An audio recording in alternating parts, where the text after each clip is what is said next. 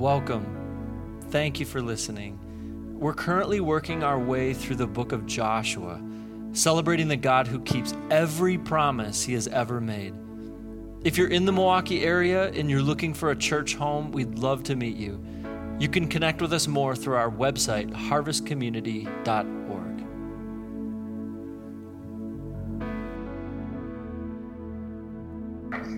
I was looking through the book of Joshua in preparation for today's service, and if we can have the first slide up, uh, I was thinking, what am I going to actually preach on? Now, if you have a look here, God, Caleb's inheritance. We all want an inheritance. My grandmother died, and she left me a little green bowl and two little green cups. Yes, my inheritance. Uh, there's a lot you can do with that. But some of you may be married to somebody who has a great inheritance. Some of you may have one yourselves and you think, wow, this is my great inheritance. I'm going to get this stuff. And this may be a sermon about stuff. And I can tell you about all the great stuff you're going to get. And we can have health and wealth and all those things. And you can think, great, I'm going to get stuff. But that's not what this sermon's going to be about. Because you see underneath it says God's faithfulness. And if we go on to the next slide, it says God's faithfulness because that is the emphasis. And then Caleb's inheritance. Caleb does get some stuff. Sometimes in our lives, sometimes we get stuff. Some people are not faithful to God and they get stuff. Some people are faithful to God and God allows them even to go so far as to die for Him. The key thing in today's passage that we're going to look at is God's faithfulness. Because God is faithful. And we sang about it a little bit there in our songs. God wants to bring you close to Him. And when He brings you close to Him, He will be faithful with you. And that is worth living for. Some of you may be about 70 years old. According to the Bible, you're done. It's about now you'll die. Okay. Some of you may be old like me. I'm 53. A couple of years later, I'll die. I'll be done. Some of you may be in your teens, some of you may be in your 20s, and you got the whole of life to look forward to. You hope Jesus comes back just after you get married. and when Jesus comes back, that would be great if he does. But really, it seems like this whole life's ahead of you, like this whole life's coming before you. But in the end, you'll be done and you'll die and the only thing in this life that really, really matters is being with God. Because he is the only one who continues after death. He is the only one who walks with us through life. And Caleb walked with God. And we're going to talk about Caleb today. But I'm going to introduce myself first. So I am Peter Worrall. And as you may have heard, you all have an accent. Because what language am I speaking? English. So if you speak English with an English accent, you don't have an accent. Whereas if you speak English with an American accent, you've all got an accent. Now, it's kind of funny because we get raised where we are and we tend to think we don't have an accent, everybody else does. But if you listen to me, you'll think I have an accent, but where I was raised, I didn't think I had an accent. But if I speaks with my natural accent, like I'm from Devonshire, I can't read and I can't write, but that don't really matter because I comes up from Devonshire. Like I can drive a tractor. So that's my natural accent. That's actually how I speak. It's a pirate accent. Pirates weren't born on board ships. Pirates were born on land, and I'm from the pirate part of England. So uh, don't mess with me, or else I'll pull out a cutlass.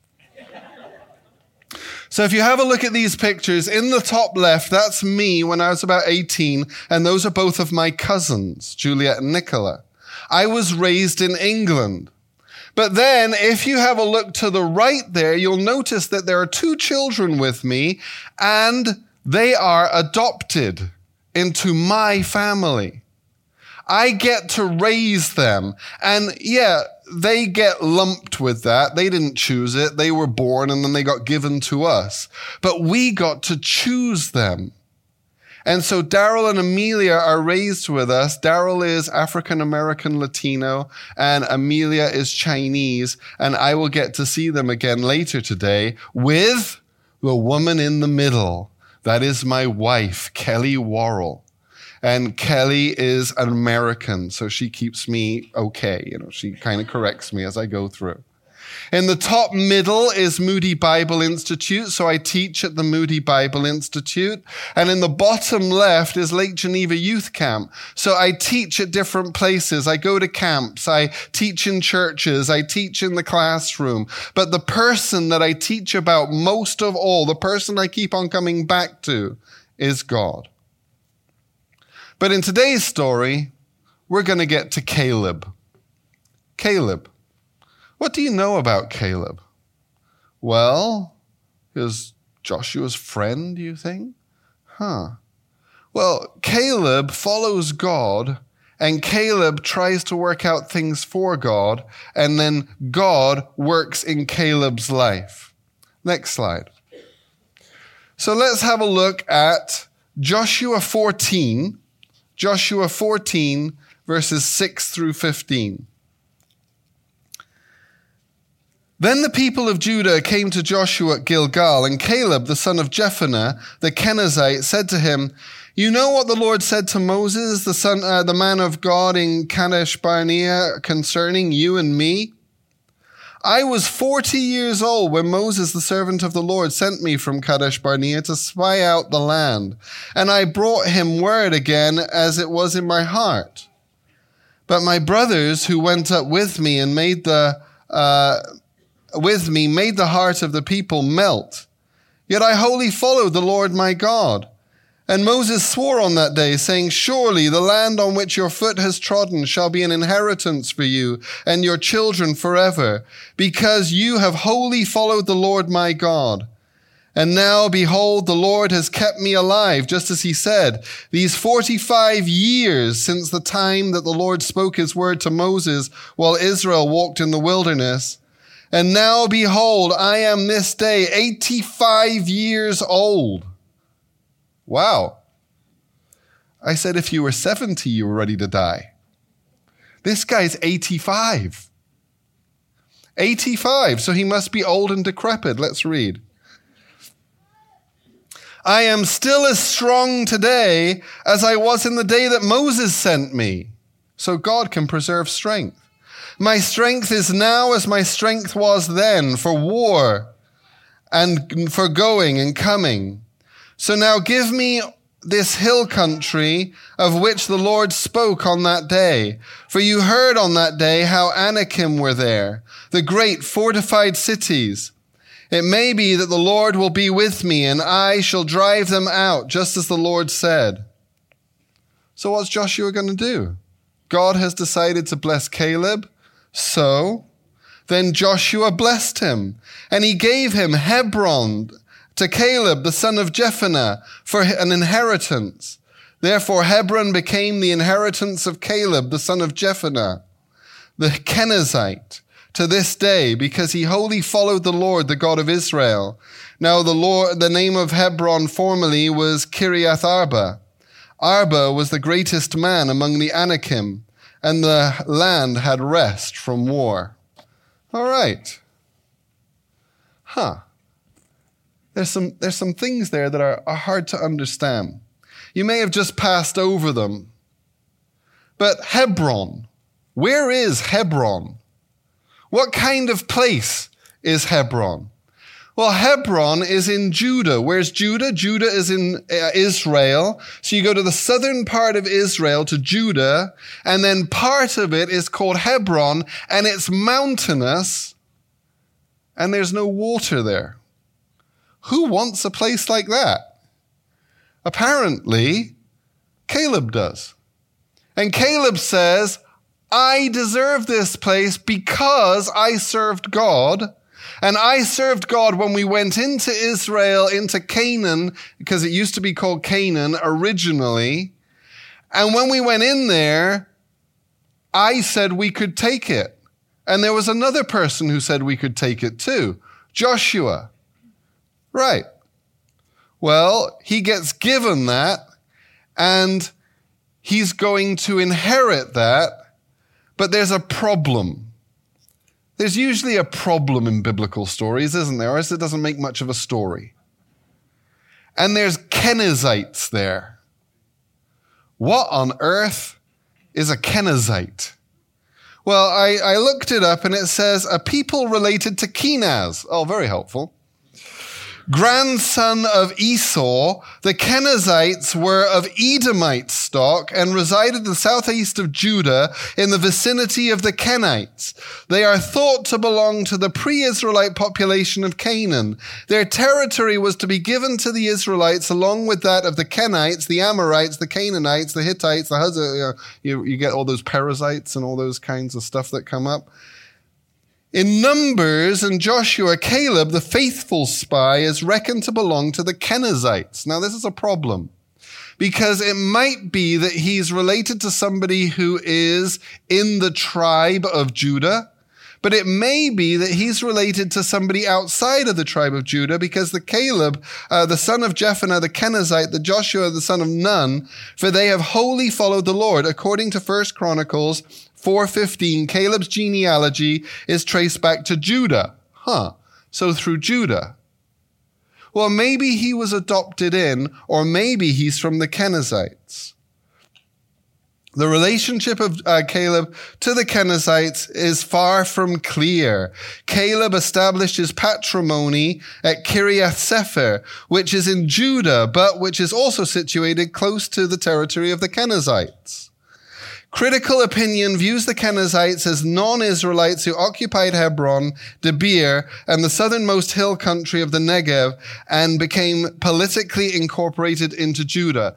So it may be, maybe he's part of the Judahites, maybe he's adopted in.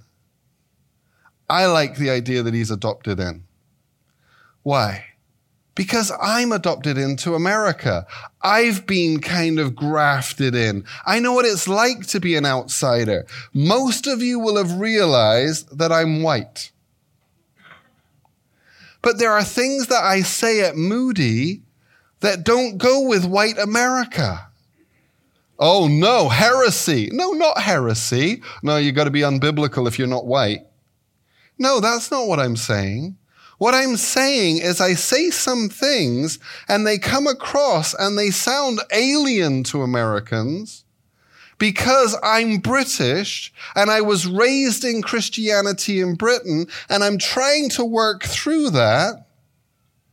And so I'll say some things that won't necessarily go with the mainstream, but they will be biblically true. Sometimes I feel like an outsider.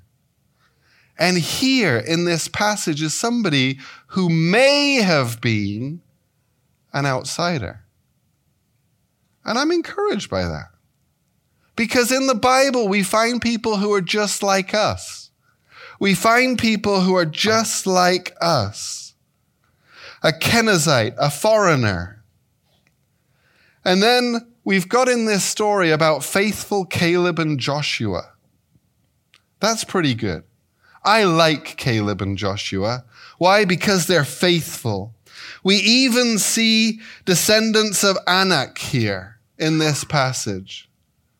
What's, what, what is a descendant of Anak? Well, the Amalekites live in the Negev, the Hittites, the Jebusites, the Amorites live in the hill country, and the Canaanites live near the sea and along the Jordan. But what you see then in this story of Numbers 13 that Caleb silenced the people before Moses and said, we should go up and take possession of the land because we can, we can capture it. What was holding them back? What was holding people back from going up and taking Israel? From taking Canaan? Giants. Giants. No, wait a second. The Nephilim, have you heard of the Nephilim? The Nephilim in Genesis chapter 6, something happened after Genesis chapter 6. What? What happened after Genesis chapter 6? A flood. And the flood killed probably everyone. So, how can there be giants in the land? Well, these people are taller than regular people. Either they are bred and made taller because of who their parents are, or the angels of God came down and, and had relations with people and they were born that way. Somehow there are giants in the land. And the spies saw the giants, and the spies said about the promised land that God was going to take them into. I heard it over here. What did he say? No, thank you. I don't want to go in there.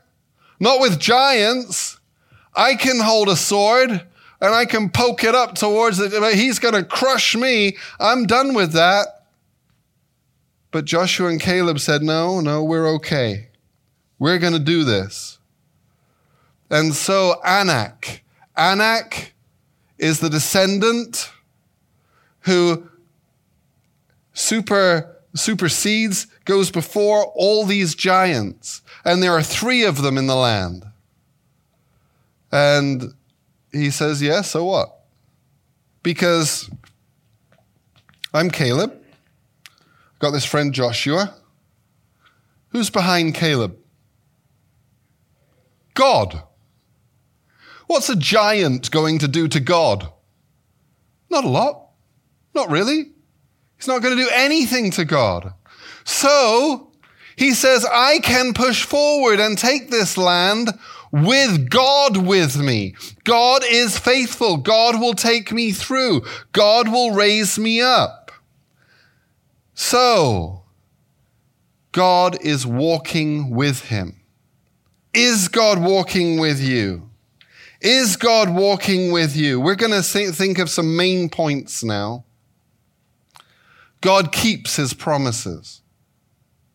God made a promise 40 years before, 45 years before. He said, Caleb, you will have this land.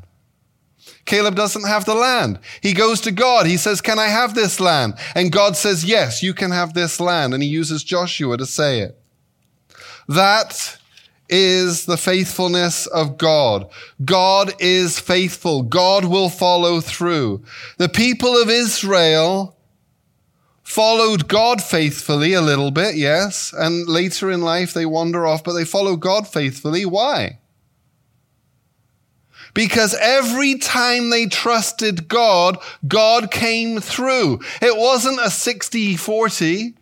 It wasn't a 70 30. Well, you know, I can trust God most of the time, but I, I got to keep things behind the scenes so that they, they satisfy me.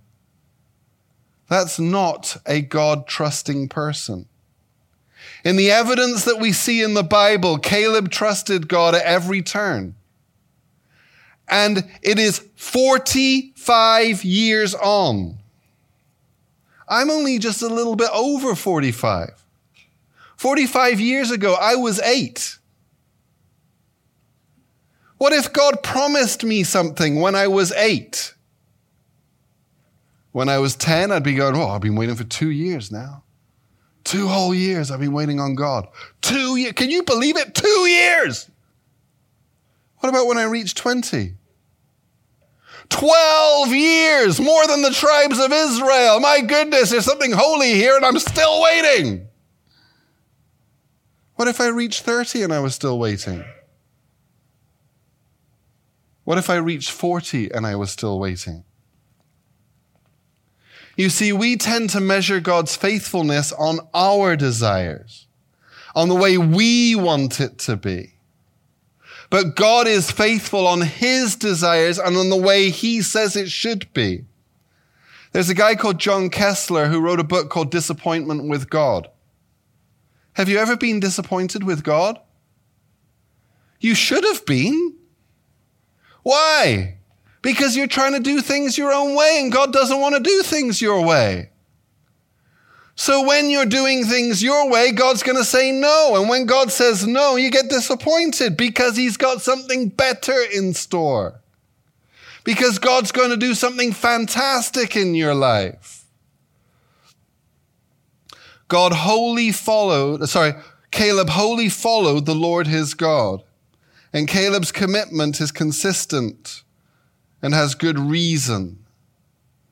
Caleb is solid. You know, solid people? You know, when everybody's melting down over here, oh no, they're late. I can't believe they're late. Where are they? I don't know. Well, when was the last time you saw? Call them. Well, I, haven't got a phone. Well, get a phone. Go call them. Okay, I'm calling them. Hey, where are you? I, am outside. Well, well, get in here. People get crazy, don't they?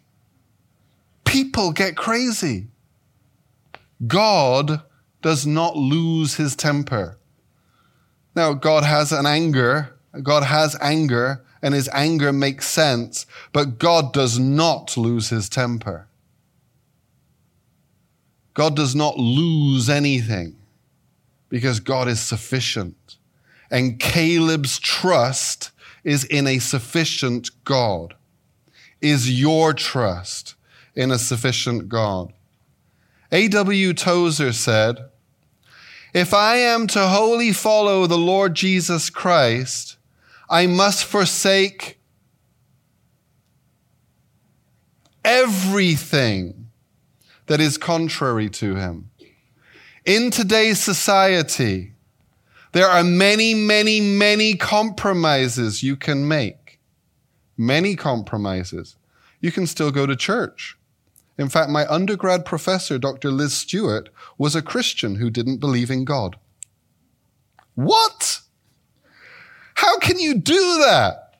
What she would say, my undergrad professor would say, Oh, I believe all the truths. But Jesus, Jesus wasn't the Son of God, she would say. That's a massive compromise. It's a massive compromise. But now we're getting less and less and less. Oh, you know, oh, I can, I can, uh, I can lie, I can cheat, I can steal. I'll, I'll say sorry to God later. No, you can't.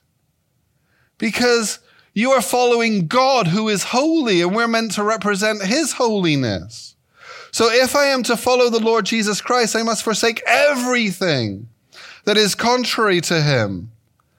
And if we wholly follow God, just like Caleb, God will be faithful. Do you want to see God follow through on his promises? Then follow God with a wholehearted commitment. We must have faith. We must believe in God. But it's not a vague hope, but a certain hope. Some people, you've probably heard this before, but they, they hope that there's something good in the cookie jar. And they're like, they haven't seen the cookie jar and they just hope and they wish and then they look and, oh, there isn't anything good in the cookie jar. Well, my hope was dashed. No, that isn't God's hope. God's hope is that God is God. God is God. He has not stopped being God. He does not take a break from being God. He has been God through history. He is God. And I hope one day to be with him. It's absolutely going to happen. I hope one day that he will redeem me. I know that it will happen, and He redeems me day by day as I walk with Him. God may bring about promises from your youth. Now, just think 40 years ago, what has God promised you? Did you become a Christian 40 years ago? Well, God promised to save you. What's the likelihood that you'll be saved then? 100%. 100% because you can't thwart God. Well, what about if God wants to bring you forward and to, to give you a relationship? He will bring about the good things that He has promised you. Just trust Him. Even if it means being with Him in heaven one day, that is the ultimate good gift that God will bring us. But 45 years, Caleb wholly followed the Lord. Wholly, wholly followed the Lord. There are no accounts of second guesses.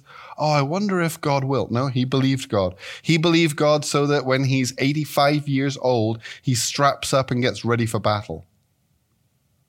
Are you strapping up and getting ready for battle? Oh, well, you know, you don't, you don't know how old I am. Probably the majority of people I see here look a little bit younger than 85.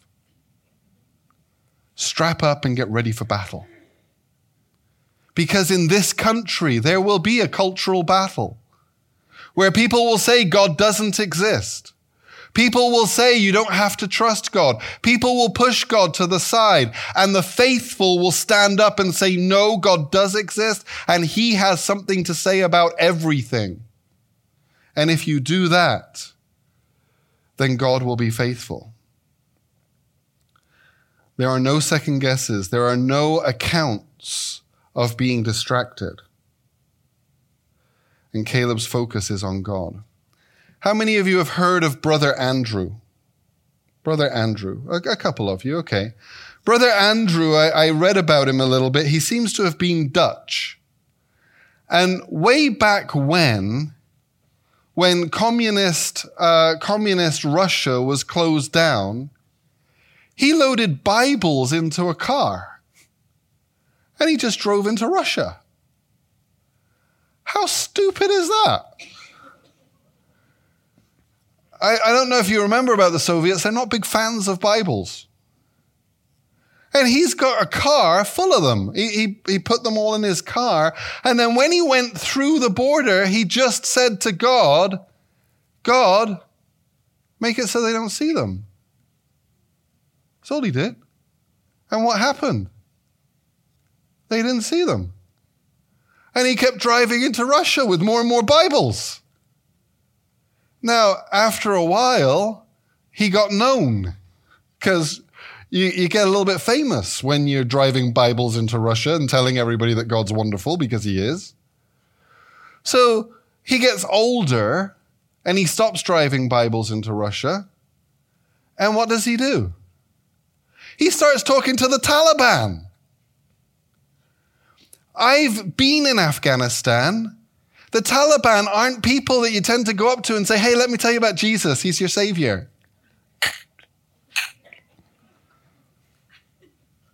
But this person loved God enough to show that God would be faithful. Do you love God enough to show that God will be faithful to other people? Do you put your light under a bushel? Do you put your light under something and hide it from everybody? Or do you let it be seen? Because in the end, it's not about you being seen, it's about Him being seen. so God makes promises to be faithful to us.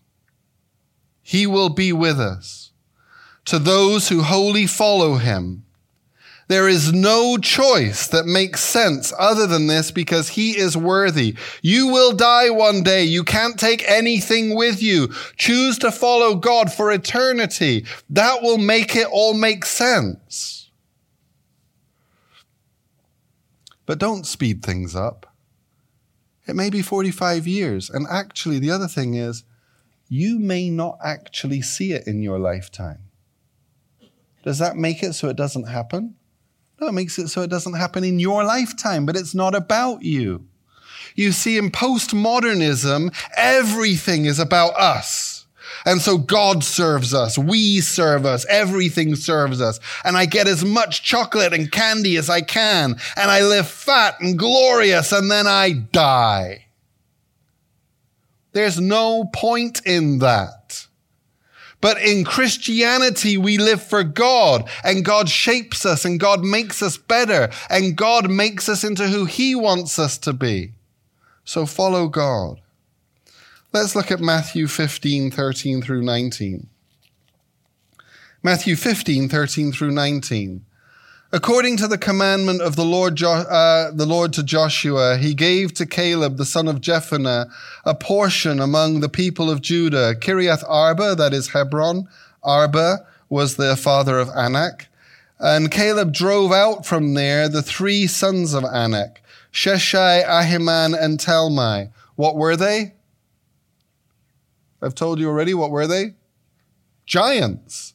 So he drove out the giants the descendants of Anak. And he went up from there against the inhabitants of Debir. Now the name of Debir formerly was Kiriath Sephir, and Caleb said, Whoever strikes Kiriath Sephir and captures it, to him will I give Achsah, my daughter, as wife. And Othniel, the son of Kenaz, the brother of Caleb, captured it. Any of you heard of Othniel before? Othniel is a major character in the Bible but some of you won't have heard of him. And he gave him Achsah, his daughter, as wife. When she came to him, she urged him to ask her father for a field. And she got off her donkey, and Caleb said to her, What do you want? She said to him, Give me a blessing, since you have given me the land of the Negev. Give me also springs of water. And he gave her uh, the upper springs and the lower springs. So Achsah, Achsah. We tend to think in terms of romance with this. Oh, Achsah, she's a woman. She must have been beautiful. We don't know if she was beautiful or not. It's not important that a woman is beautiful because the beauty that we see comes from who they are. My wife, for example, is much more beautiful now than she was when I married her. Now, how did that happen? I know her better now. I can see she was very kind to me yesterday and she thought of me and she did things for me. And when I saw her, she looked beautiful. So these women that are mentioned in the Bible, it's not about their beauty, it's about who they are. And Achsah is a forceful woman. Achsah is gentry. Achsah stands for something. She has status. She's Caleb's daughter. And then there's Othniel. Othniel is actually very important because Othniel comes from the book of Judges. Wait, we're in Joshua. Yes. But Othniel comes from the book of Judges. In the book of Judges, there is a decline that goes all the way down from the beginning with the first judge who is awesome and does awesome things, all the way down to Samson who really stinks. Now, some of us read Bible commentaries and we read, uh, we teach the Bible and that kind of thing, and we see Samson and it's got so much on Samson, we think he must be awesome. But he isn't. He's actually after the lust of his own eyes. It's Othniel, the first judge, who is awesome because he hears what God says to do. He goes and does it. He gets a reward. It's simple. It's straightforward because Othniel is awesome. And Othniel wants to have the springs of the Negev. And so uh, his, his wife gets that. So Achsah goes and gets those things. So you have this forceful woman who talks forcefully to her father and forcefully gets what she wants. And you get this forceful man who wants to fight and get what he wants. And God gives it to them. And God is giving his blessing through Caleb to them. He's spreading it out. He passes the springs onto Achsah, this assertive woman. And again, this story illustrates a simple truth. If we are faithful to God, God will be faithful to us. If we are faithful to God, God will be faithful to us. And that could be this morning's sermon, but there's actually something else I want to tell you. I have not been faithful to God. So this messes with me, this story. When I was studying it this week, it was messing with me. Why was it messing with me? My dad wasn't a Christian. My mother was. My mother became a Christian when I became a Christian. So she wasn't this mature Christian woman who was leading me on. There was a time when she came back from a Bible study and said, Hey, we have to study Judges. So we studied Judges. There's another time when she said, We have to study Proverbs. So we studied Proverbs. She read the Bible with me, but my father listened to sex and drugs and rock and roll. That was actually one of his songs. And my mother used to listen to Why Should the Devil Have All the Good Music? My mother used to listen to Why Should the Devil Have All the Good Music when my father was out of the house. And my father used to listen to Sex and Drugs and Rock and Roll by Ian Dury and the Blockheads when my mother was out of the house. And I became a Christian when I was seven, but I didn't walk faithfully with God. I used to turn it on in school. So somebody would ask me about Jesus and I tell them about Jesus. Jesus needs to be your Lord and Savior. You need to put your trust in Jesus and to follow Jesus. And if you follow Jesus, He will bring great things into your life. Is that true, everyone? Absolutely true. And then my father had pornography hidden in the house. And I used to go and find that pornography and I used to view that pornography. Is that what God wanted in my life? Not at all. And so there is pornography warring out in my life, and there is God warring out in my life. And then a lot of my friends in high school became Christian. I don't just mean one or two, I mean about 10. 10 of my friends or so became Christian. Yay, victory in Jesus and pornography in the closet. What about God's faithfulness in that? Is it going to be like Caleb?